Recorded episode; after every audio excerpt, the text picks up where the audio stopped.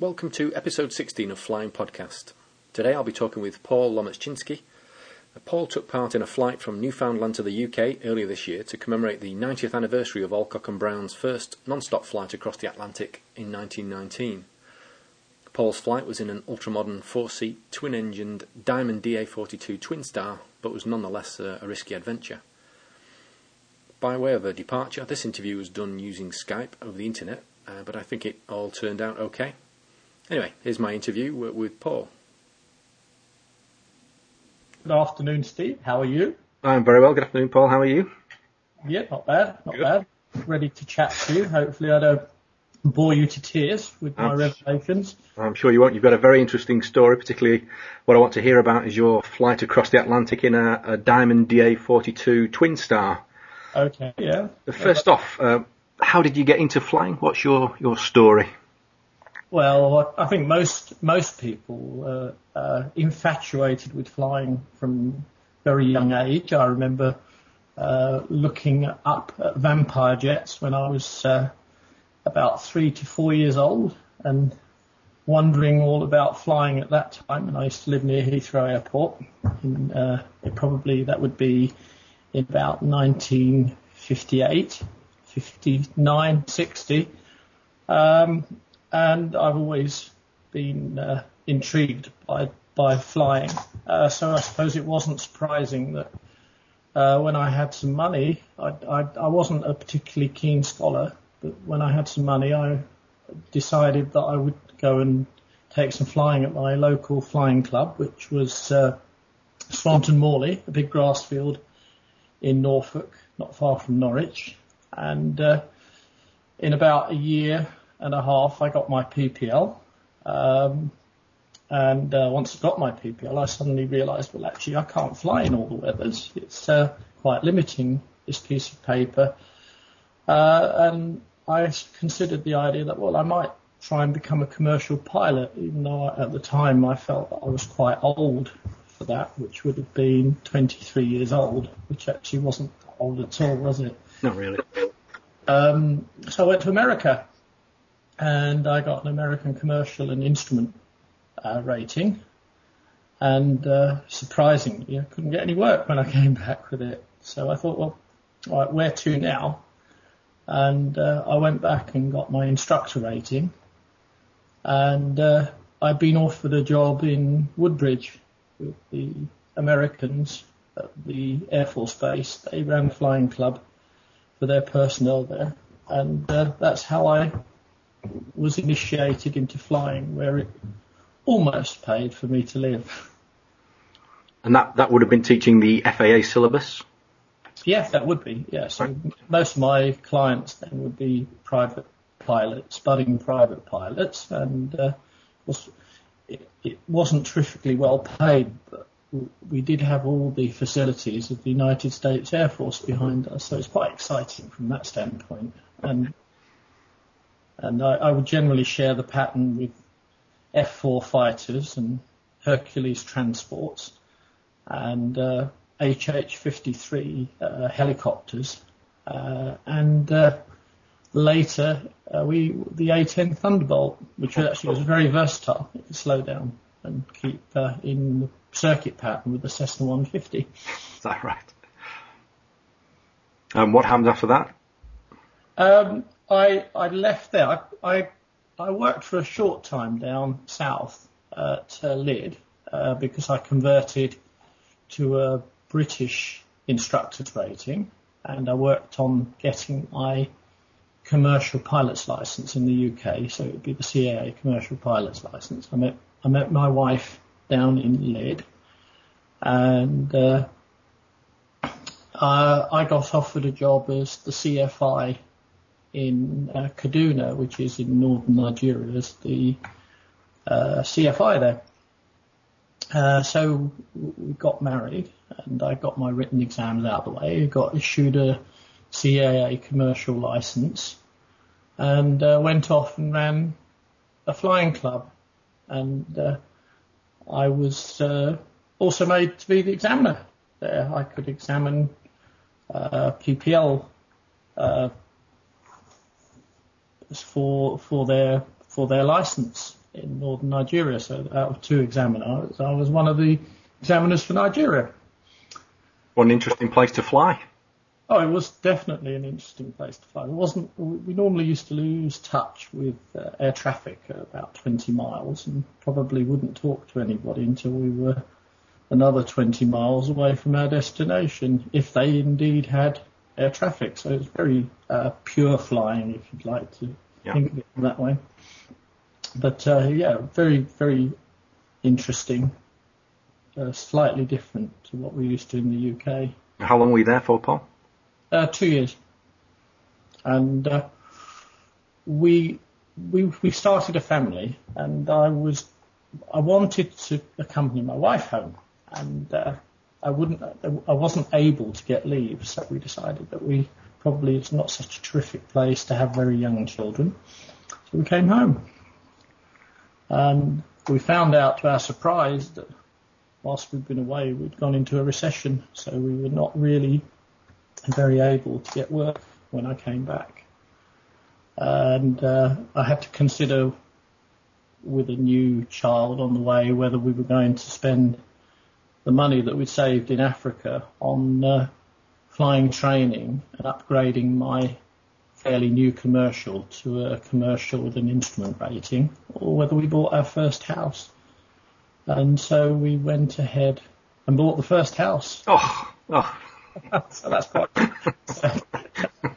but we needed that more than an instrument rating at the time. Yeah.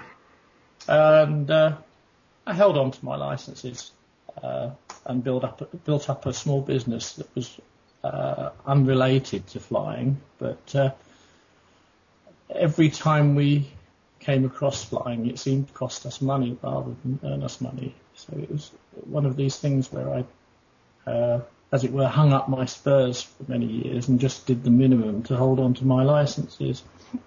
And we ended up, we had two children, two sons. Both of them decided to go to university, and financially, that's always a big drain on a family and anybody's family. And uh, we put them through their university education. Once that was over, uh, I had the realization that actually that these licenses that I clung on to for many years in the drawer were actually still valuable and people wanted people of my age to, to come and fly and, and teach them what we knew. So I, I came back into flying in 2007. So you, you were out there for what, about 20 years? Mm, over 20 years. I, I mean, I did, I did actually attempt to get back in in 1987, but it was ill conceived because I gave myself two weeks to get the instrument rating, and that wasn't enough when you've been out of flying for a long time. But I suppose that probably sums me up. I tend to try to do things quickly and probably a bit, a little bit unrealistic. Okay. Um, so what was your aim then when you came back into flying in 2007? What, what did you think you were going to be doing? Well, no, I, I'm I, I'm 56 now, and I, before I'm unable to fly anymore, my ambition is is to be able to be a captain of a light jet. But whether I'll fulfil that ambition, that's a different story. Uh, initially, I I'd been offered a job in Florida to teach uh, commercial pilots under the JAR system. And with my background, uh, it should have worked quite well. However, the, the, firm that I worked for hadn't actually organised it, so they hadn't uh, managed to to have me uh, regularised from an immigration standpoint. So it all fell apart on that. And I, I upgraded my licences while I was there and came home. And uh, since then, I've built a business uh, where I seek out individuals that need uh, high level tuition and I, I, teach them how to use their systems on their airplane, which I'm well versed on, uh, having upgraded everything in the United States, uh, such as digital cockpit and obviously instrument flying and and what have you. So yeah, so so basically that's that's and I get these strange jobs that appear, uh, such as the DA-42 trip across the Atlantic. Now, how did that come about? Um, well, I was actually talking to a colleague uh, at a local airport, and uh, he'd met uh, Terence Sefton Potter, who was was the uh, gentleman that uh, actually initiated the trip, uh, to say that he wanted a multi-engine rating, and he he had a tw- twin star, which I'd I'd recently converted onto a twin star and was teaching on regularly. Uh, and he wanted to go across the Atlantic. Well, I've had an ambition to fly across the Atlantic for many years, and it was something that I was going to do uh, on my own, in all probability, in a single-engined aeroplane that I would buy and then resell when I brought to the UK. But uh, when I decided to do it, the dollar had uh, dropped significantly, and it, it didn't seem to me to be so feasible. And of course, there's a little bit of downturn the economy, and the, the crux of it was that whatever aircraft I brought to the UK had to be utilised quite significantly to make it viable. So I was quite up for this. And uh, so was Terry thinking of just being trained to fly on his own to start with, or he, would actually intended. He's he's a private pilot. He had this intention that he was going to fly this across the Atlantic on his own, um, which is not a feasible proposition for somebody with such a small amount of experience, because it's first of all the the Atlantic area is uh, below four four and a half thousand. He could theoretically fly VFR, um, but above that uh, level, it's a IFR zone, so you'd need an instrument rating to complete that journey. Okay, so at some point he thought, hang on a minute, why don't I use Paul as a co-pilot or yeah. actual pilot? Yeah, that's right. So I, I basically did the planning and uh, looked after the weather, plotted, and, uh, and made sure that it could be accomplished without any fatalities.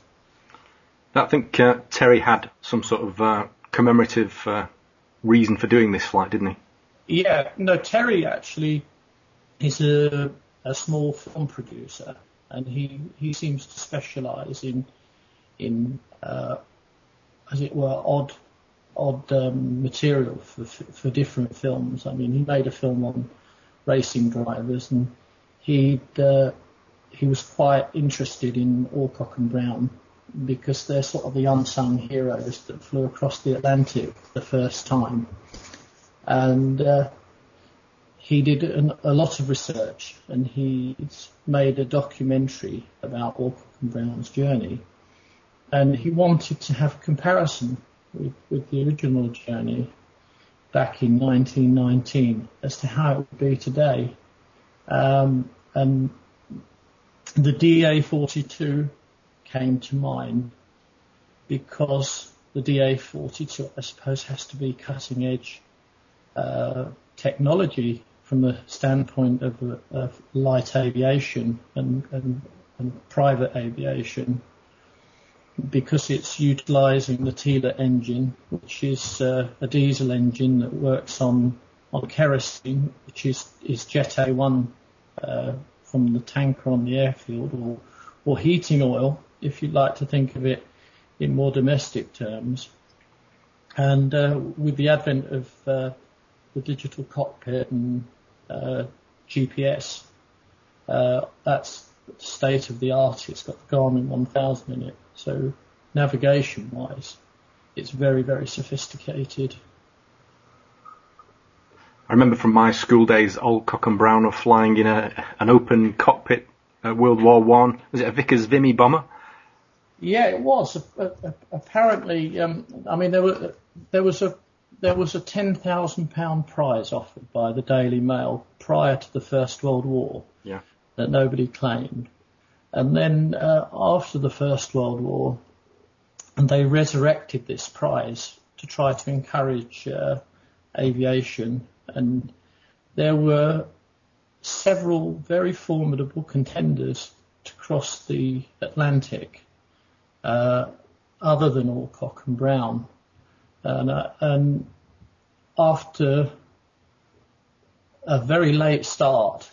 They entered the race, and uh, one by one the differing competitors dropped out, which it, which actually is detailed in a very good book. It's um, yesterday we were in America, uh, which I'm not quite sure of the author, but it actually gives the history of the flight. Um, and, and the Vickers Vimy was, was similar to the DA42 in that it, it got uh, two engines, but it's probably about where the similarities stopped. it was much larger aircraft, carried a lot more fuel, but the performance was much less. So we, we're talking around about 100 knots uh, cruise speed in still air. None of the possibilities of climbing high. Uh, so the uh, because they wouldn't have benefited from our weather forecasting services or flight planning as we know it now. No, I, I, don't think the weather weather reports were actually very accurate at all, um, and they were relying for navigation on on a sextant uh, positions being taken by uh, Brown, and uh, they were in solid clouds for much of the duration of the flight. Um, and uh, yeah, by comparison, uh, nowadays, of course, we have airliners crossing the Atlantic, uh, numerous airliners, and each of them, as they give their position report, give the temperature and they give the wind speed, uh, and all this data is collated, and we can, for, for our journey in particular, we could uh, compare the, the weather charts showing the forecast wind and temperature to the weather systems that are actually forecast to exist, and then cross-reference that with satellite uh, um, observations. So, so actually, we can be quite clear about the weather, where the weather's going to be, and and what we're likely to encounter. So it's a, a, much safer journey Okay, so uh, going back a little bit in time, then Terry had decided he wanted to do this flight to commemorate the 90th anniversary of Alcock and Brown's flight across the Atlantic. He had picked you to be co-pilot with him. You had suggested the plane, is that correct? No, he'd already he'd already picked out the plane, and uh, Diamond had had entered into some sort of arrangement with him to supply the aircraft. Uh, so we picked the aircraft up in November of last year uh, in Wiener Neustadt, which is just north, just south of uh, Vienna, and uh, brought it via uh, Denmark and Norway to the UK. And uh, Terry actually lives in Cannes, so we, uh, but his his um, family are all in Cardiff, so we went over to Cardiff with it, and then later on dropped it back into Cannes and, until it was ready for its journey to Canada to make this trip in the early part of this year. Why did you pick winter? I would have thought that would be the, the worst time with storms and bad weather. Um, I tend to prefer winter. Uh, there are certain advantages and disadvantages. In the, in the winter, uh, obviously the freezing level is lower. So in the, in the lower airspace, the cloud that's moisture laden uh, can cause a, a, great deal of difficulty uh, with icing on the aircraft. However, with the colder temperatures, generally the build-up of the cloud is lower, right. and and also icing the the, the, the, the degree of moisture that the cloud can contain uh, depends on the actual temperature of the cloud. So if we're talking stable cloud that's not within a, a CB or, or, a thunderstorm, then say minus 20 has very low, low moisture content. As, and, and, as we go below that, it's even less. And, and, and, and obviously that will have a bearing on the height of the cloud. Uh, so I don't know if my theory is correct, but I do know that we had layered cloud on our trip when we when we went to uh, Reykjavik via Wick, uh, and we encountered some icing. It was, wasn't very severe icing. We were able to keep clear of it. Uh, I piloted the plane to position it from Reykjavik to Goose Bay on my own. We were expecting a layered cloud up to about 10, 12,000 feet. I encountered cloud uh, 12 to 14,000 feet heading towards the Canadian coast. Um, I didn't encounter any cloud, any icing all of the way, so maybe that bears out my theory. But uh, and we didn't encounter any icing on the way back to the UK either, so that also perhaps bears it out. You had you had quite a journey before you even commenced the actual journey, which is from Newfoundland back to the UK. You had to get the, the airplane out, and you were starting from whereabouts in Newfoundland? It was uh, St John's. Okay. So, so, so basically, what we did, we we, we, we came from Cannes to Cardiff, Cardiff to Wick, uh, Wick to Reykjavik, Reykjavik to Goose Bay, which Reykjavik to Goose Bay is quite a formidable journey because uh, going westerly uh, you encounter headwinds. So it was nine and a half hours, um, and I was holding about 60% power uh, on the aircraft, and I suppose the true airspeed would have been about 153, 155 for that. Uh, and uh, just a steady headwind all the way, and that took me nine and a half hours into Goose Bay. Wow. Um, when we got to Goose Bay, I left the plane because Terry had, had gone home from Reykjavik to the UK, and uh, we met up a week later in Goose Bay. We got snowed in in Goose Bay because it was the winter, so that wasn't such a sensible sensible uh, way of doing it. Uh, but we we then flew to uh, St John's where we picked up extra oxygen cylinders because he was quite concerned about having enough oxygen for both of us for the entire route of the flight so that we could fly at quite high altitude. And then we came, we flew back to Gander and uh, fueled up the extra oxygen. And then we flew to St John's uh, to prepare for our departure across the Atlantic. Um, we we actually were, were, stuck in in Goose Bay for about three days, and then when we arrived in St John's, uh, Terry obviously wanted to capture footage from a professional photographer uh, for, for for his documentary that he was making, and so we we did lots of shots of the aeroplane, which which spent took a lot of time and was quite tiring. Uh, and we arrived at a situation where it was about one o'clock in the morning. And we were preparing to depart across the Atlantic because we wanted to arrive in, in the early afternoon in the UK. And uh, the aeroplane, because we'd, we'd had a lot of the electrics on, for the filming, and, and we had in, intended originally to go from Gander rather than St John's, and I'd reprogrammed all the the um, waypoints on it, which were in Latin long. Uh, that, that you actually make waypoints for the Garmin 1000, and uh, I had to reprogram it for a different trip, and it it wouldn't start. The battery was was low, and because we'd been worn out by the activity of that night, I actually had to call a, I, I called a stop to the trip because I thought it wasn't uh, ideal.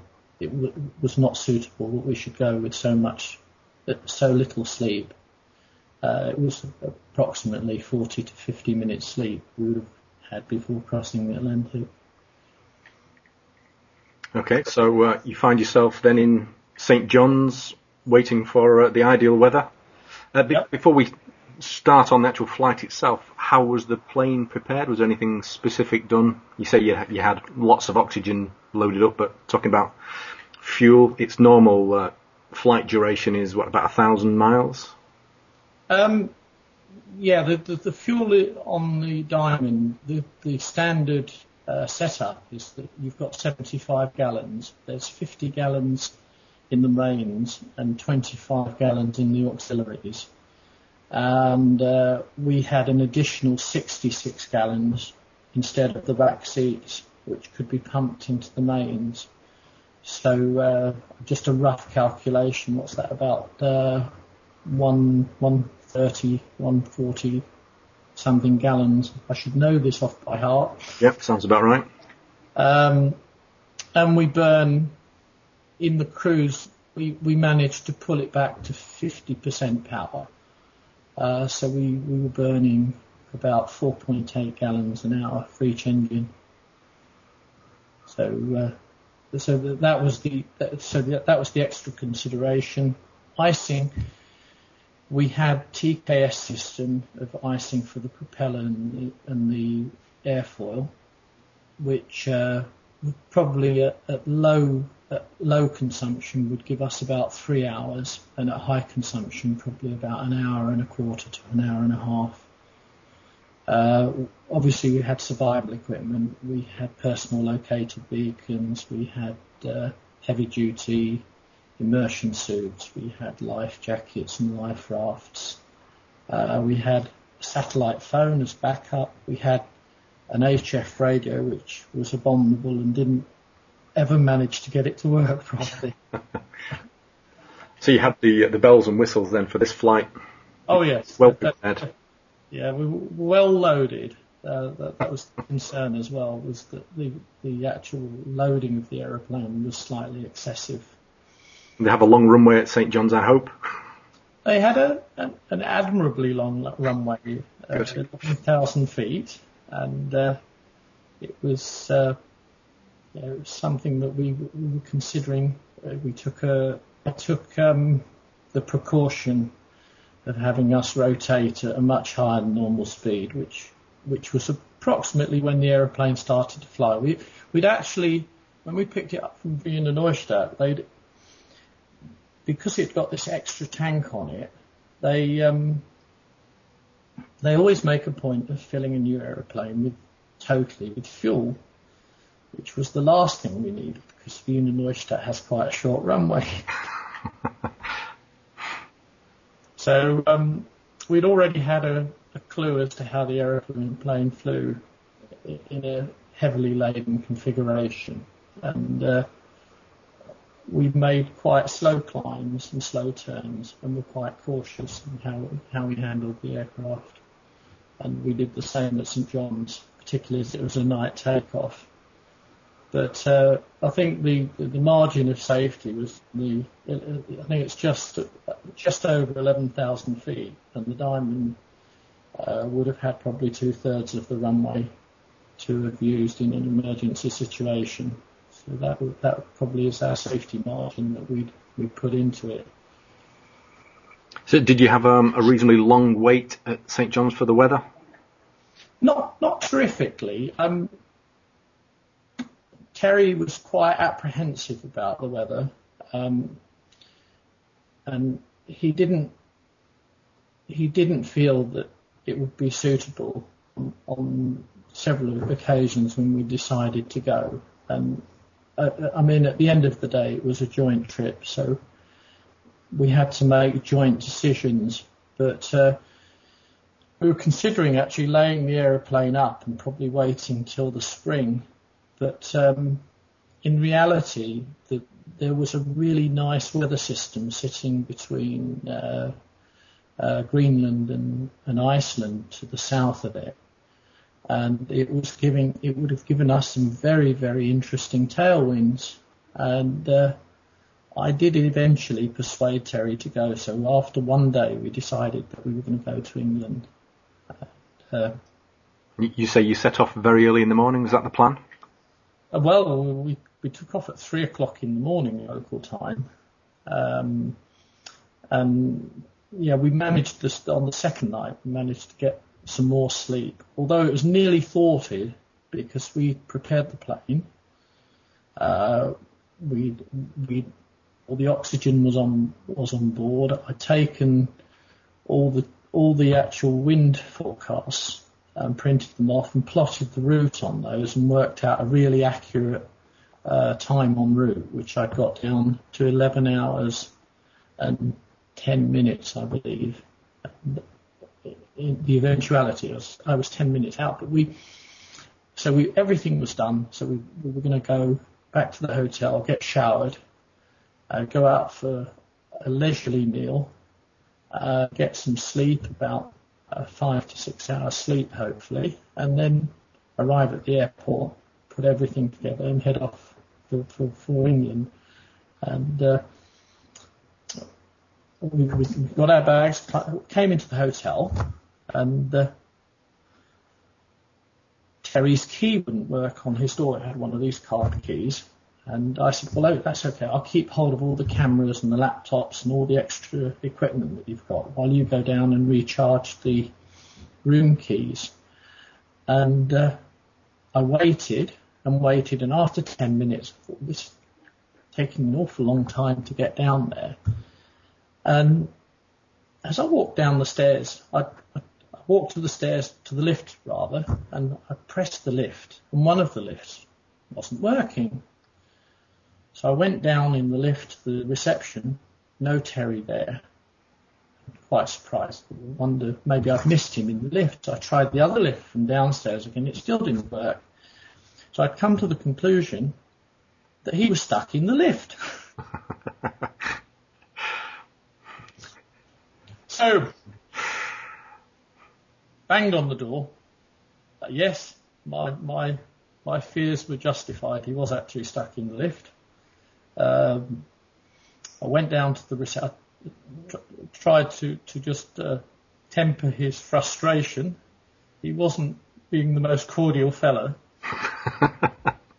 uh, and went and reported this uh, to, to the reception, who actually seemed totally unconcerned, and they were going to try and get an engineer in. I said, well, going to do better than that. We've got to cross the Atlantic in the morning, and my colleague is stuck in the lift. Uh, uh, so after persuasion, they, they sent for the engineer. Um, and uh, I suppose uh, to me it was quite a funny situation. So I, uh, but, but with Terry stuck in the lift, he didn't quite share my my sense of fun at the situation. anyway, it was resolved, and we went out for a meal. Uh, uh, it was a very nice in St John's, and we managed to rest, and uh, we were on our way with, with, with quite favourable weather. Actually, the weather was was better than expected on the departure. So your route, proposed route, was via what Greenland, Iceland? no, this was a direct routing. That would be a Great Circle route from St John's. Yeah.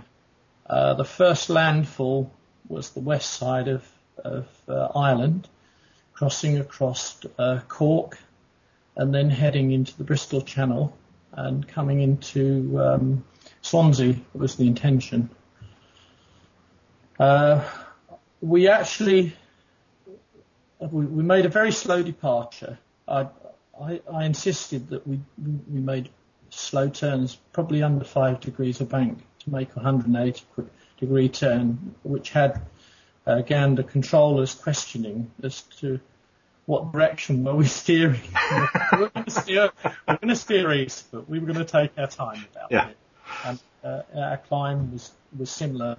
We, we took our time and made a, a, a high speed climb. The, the turning consideration was because you were heavily weighted. Heavily weighted, yes. Let's put it that way. Yeah. Yeah.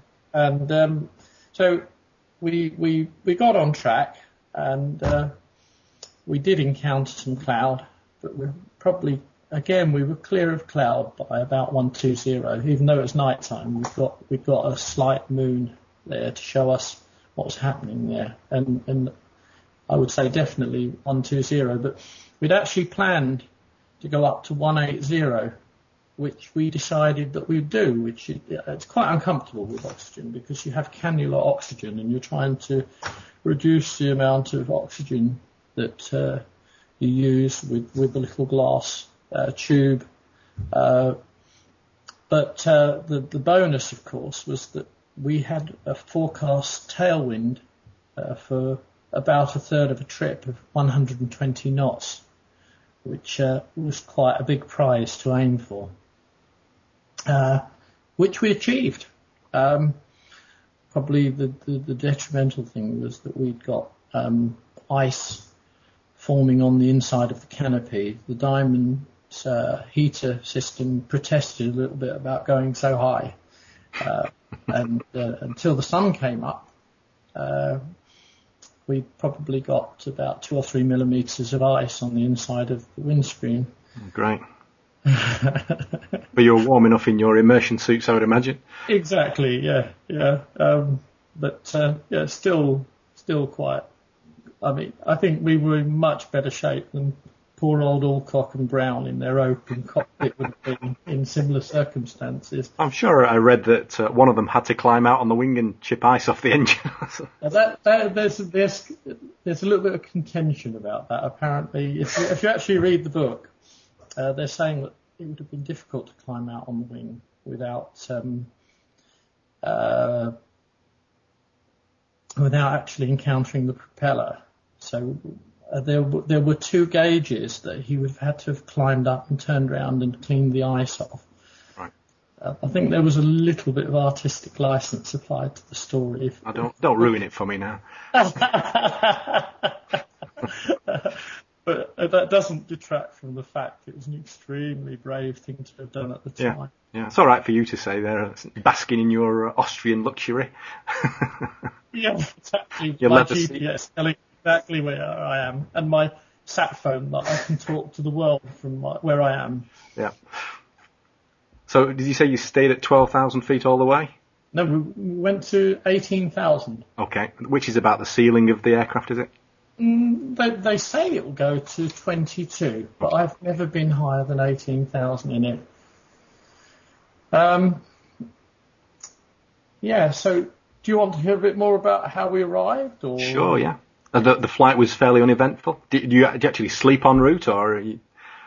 Well, I I have been captured nodding off, um, and I thought that was a very cruel thing of Terry to do, was to, to film me nodding off, because yeah. on an 11 hours duration flight, we both nodded off. Yeah. Um, but not for very long. It was actually quite an exciting prospect, the whole trip. Um, and I tend to monitor the engine instruments and the position probably much, much more than I need to. But uh, then uh, I, I don't think we had any problems we encountered. But had we have lost any of the systems that would have meant ditching, which which was was a, a possibility even with our new modern high tech aircraft then I would have been, I, I wanted, we, we normally make position reports at uh, every half a degree of, of longitude and uh, probably is around about an hour of flying in between position reports. I would have wanted to have a really accurate uh, position report, although the, the diamond would, would probably glide for quite a decent amount of time if you actually lost both engines and it will fly adequately well on one engine. Oh yeah, yeah. It's it's it's a, it's a lovely aeroplane. It's the future. It's the future of aviation. Um, they've had some difficulty with the engines, but I, I think when they overcome that, it, it's certainly the cutting edge of aviation. It's, it's it's the direction it's all going to head into in the future. Um, but anyway, to digress, I suppose, yeah, so we, we, we didn't land in a bog in Ireland, which was... Bonus, yeah. Yeah, because where Alcock and Brown landed.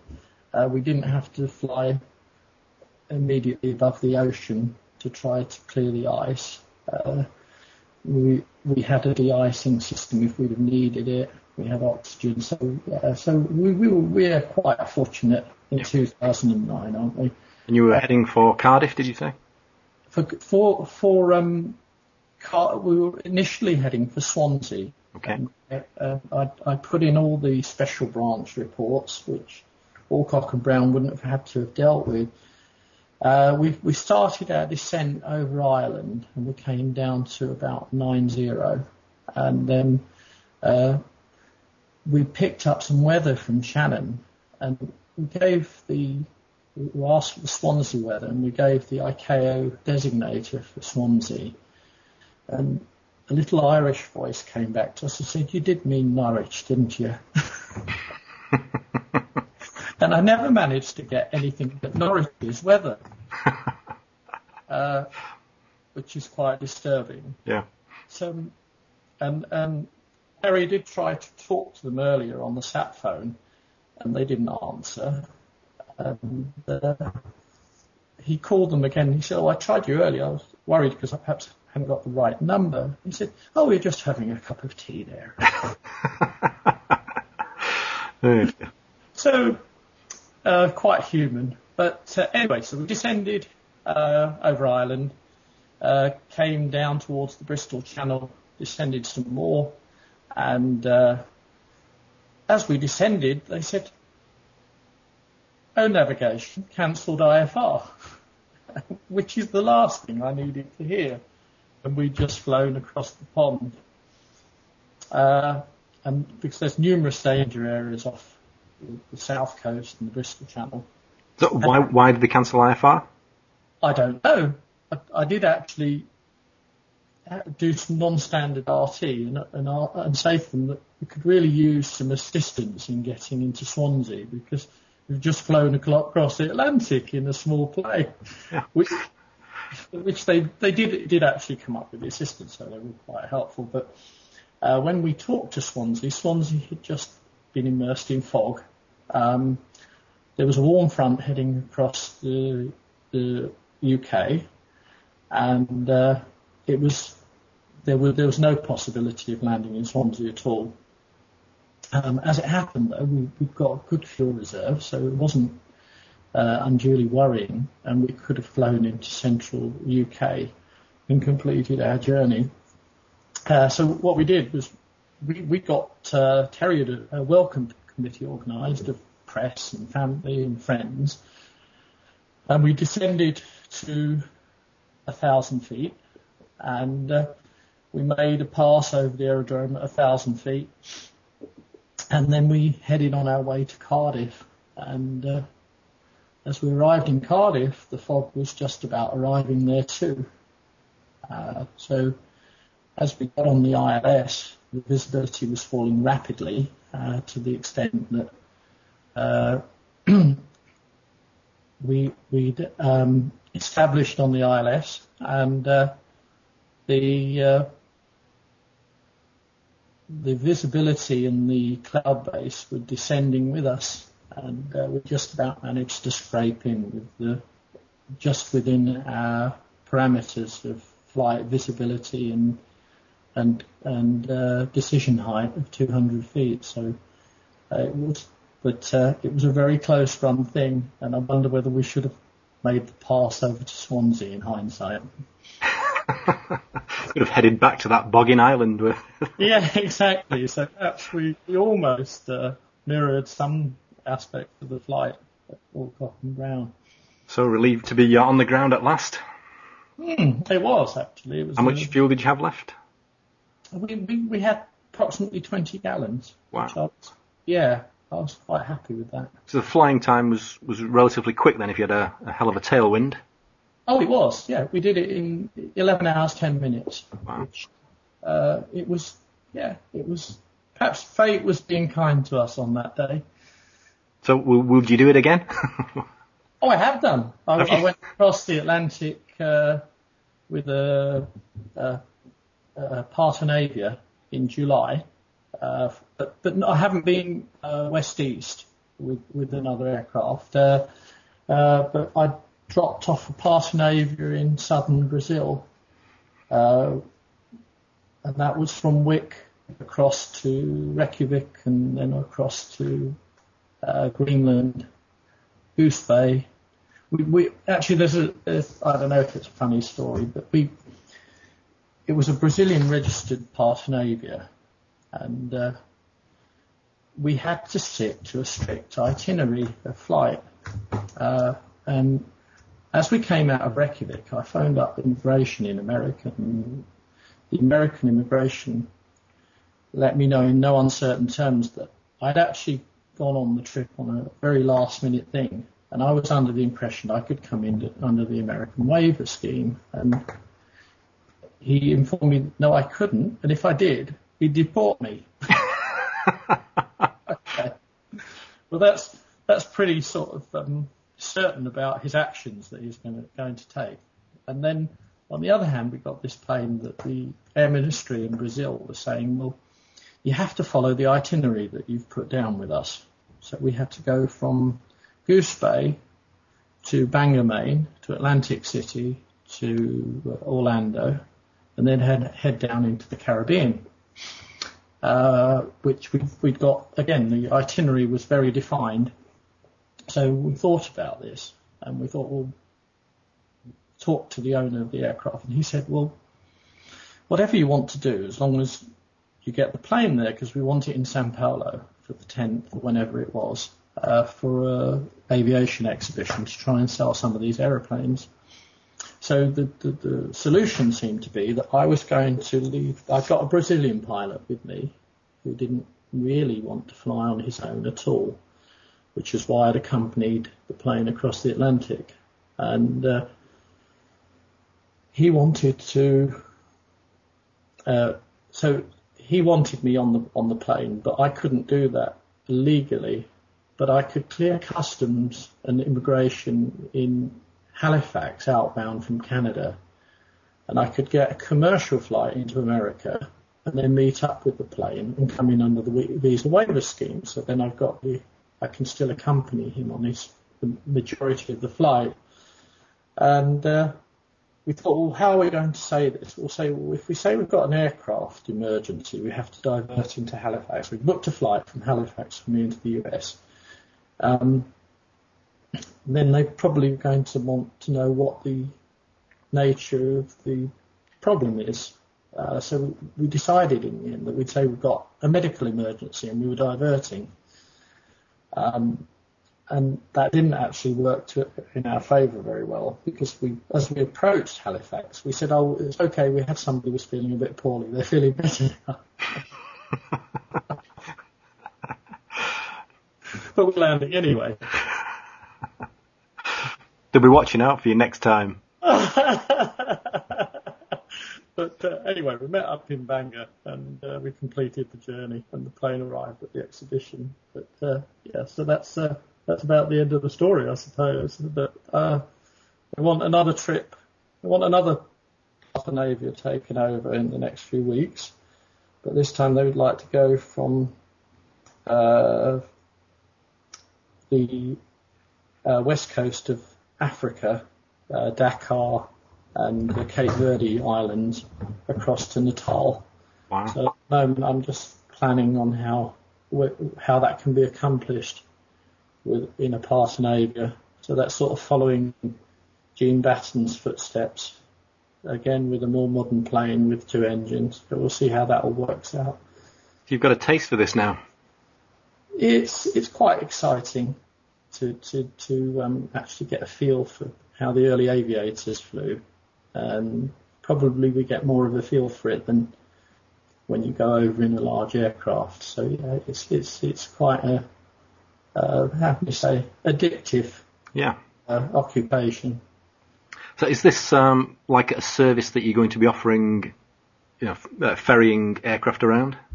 Oh yes, yeah, most certainly. I, I've actually got a website, so here's the plug. It's www.itft.uk.com, India Tango, Foxtrot Tango, Uniform Kilo.com. Um, and uh, I actually do so high level instruction for FAA, uh, instrument ratings, etc. Uh, I also do ferry work. Uh, I also do stand-in pilots because I, I recently uh, helped out train uh, a private aircraft owner's crew on a, a, a Beech 90, which is the, the smallest version of the King Air. And uh, I'm quite happy to fly King Airs around for people if they would like that done for them. and it's quite nice to have a pressurized aircraft that I can go up to higher levels.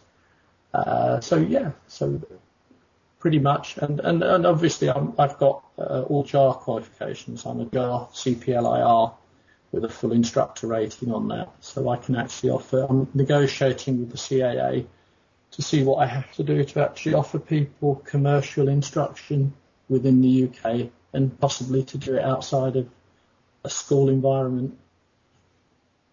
Interesting. Hmm. Hopefully. well, that's brilliant. Thank you very much, Paul. Great story. Okay, well, thanks for taking the time to chat to me, and uh, hopefully I might update you at a future time, Steve. Look forward to it. Thank you. Yeah, take care. Cheers. Bye bye. Bye bye. Thanks again to Paul for the interview. I hope to have him back on again uh, in the future uh, with uh, one of his up and coming exploits. Well, that's it for episode 16. If you have any comments or suggestions for future episodes, you can email me on steve at flyingpodcast.co.uk. That's steve at flyingpodcast.co.uk. Thanks for listening. I'll speak to you again soon.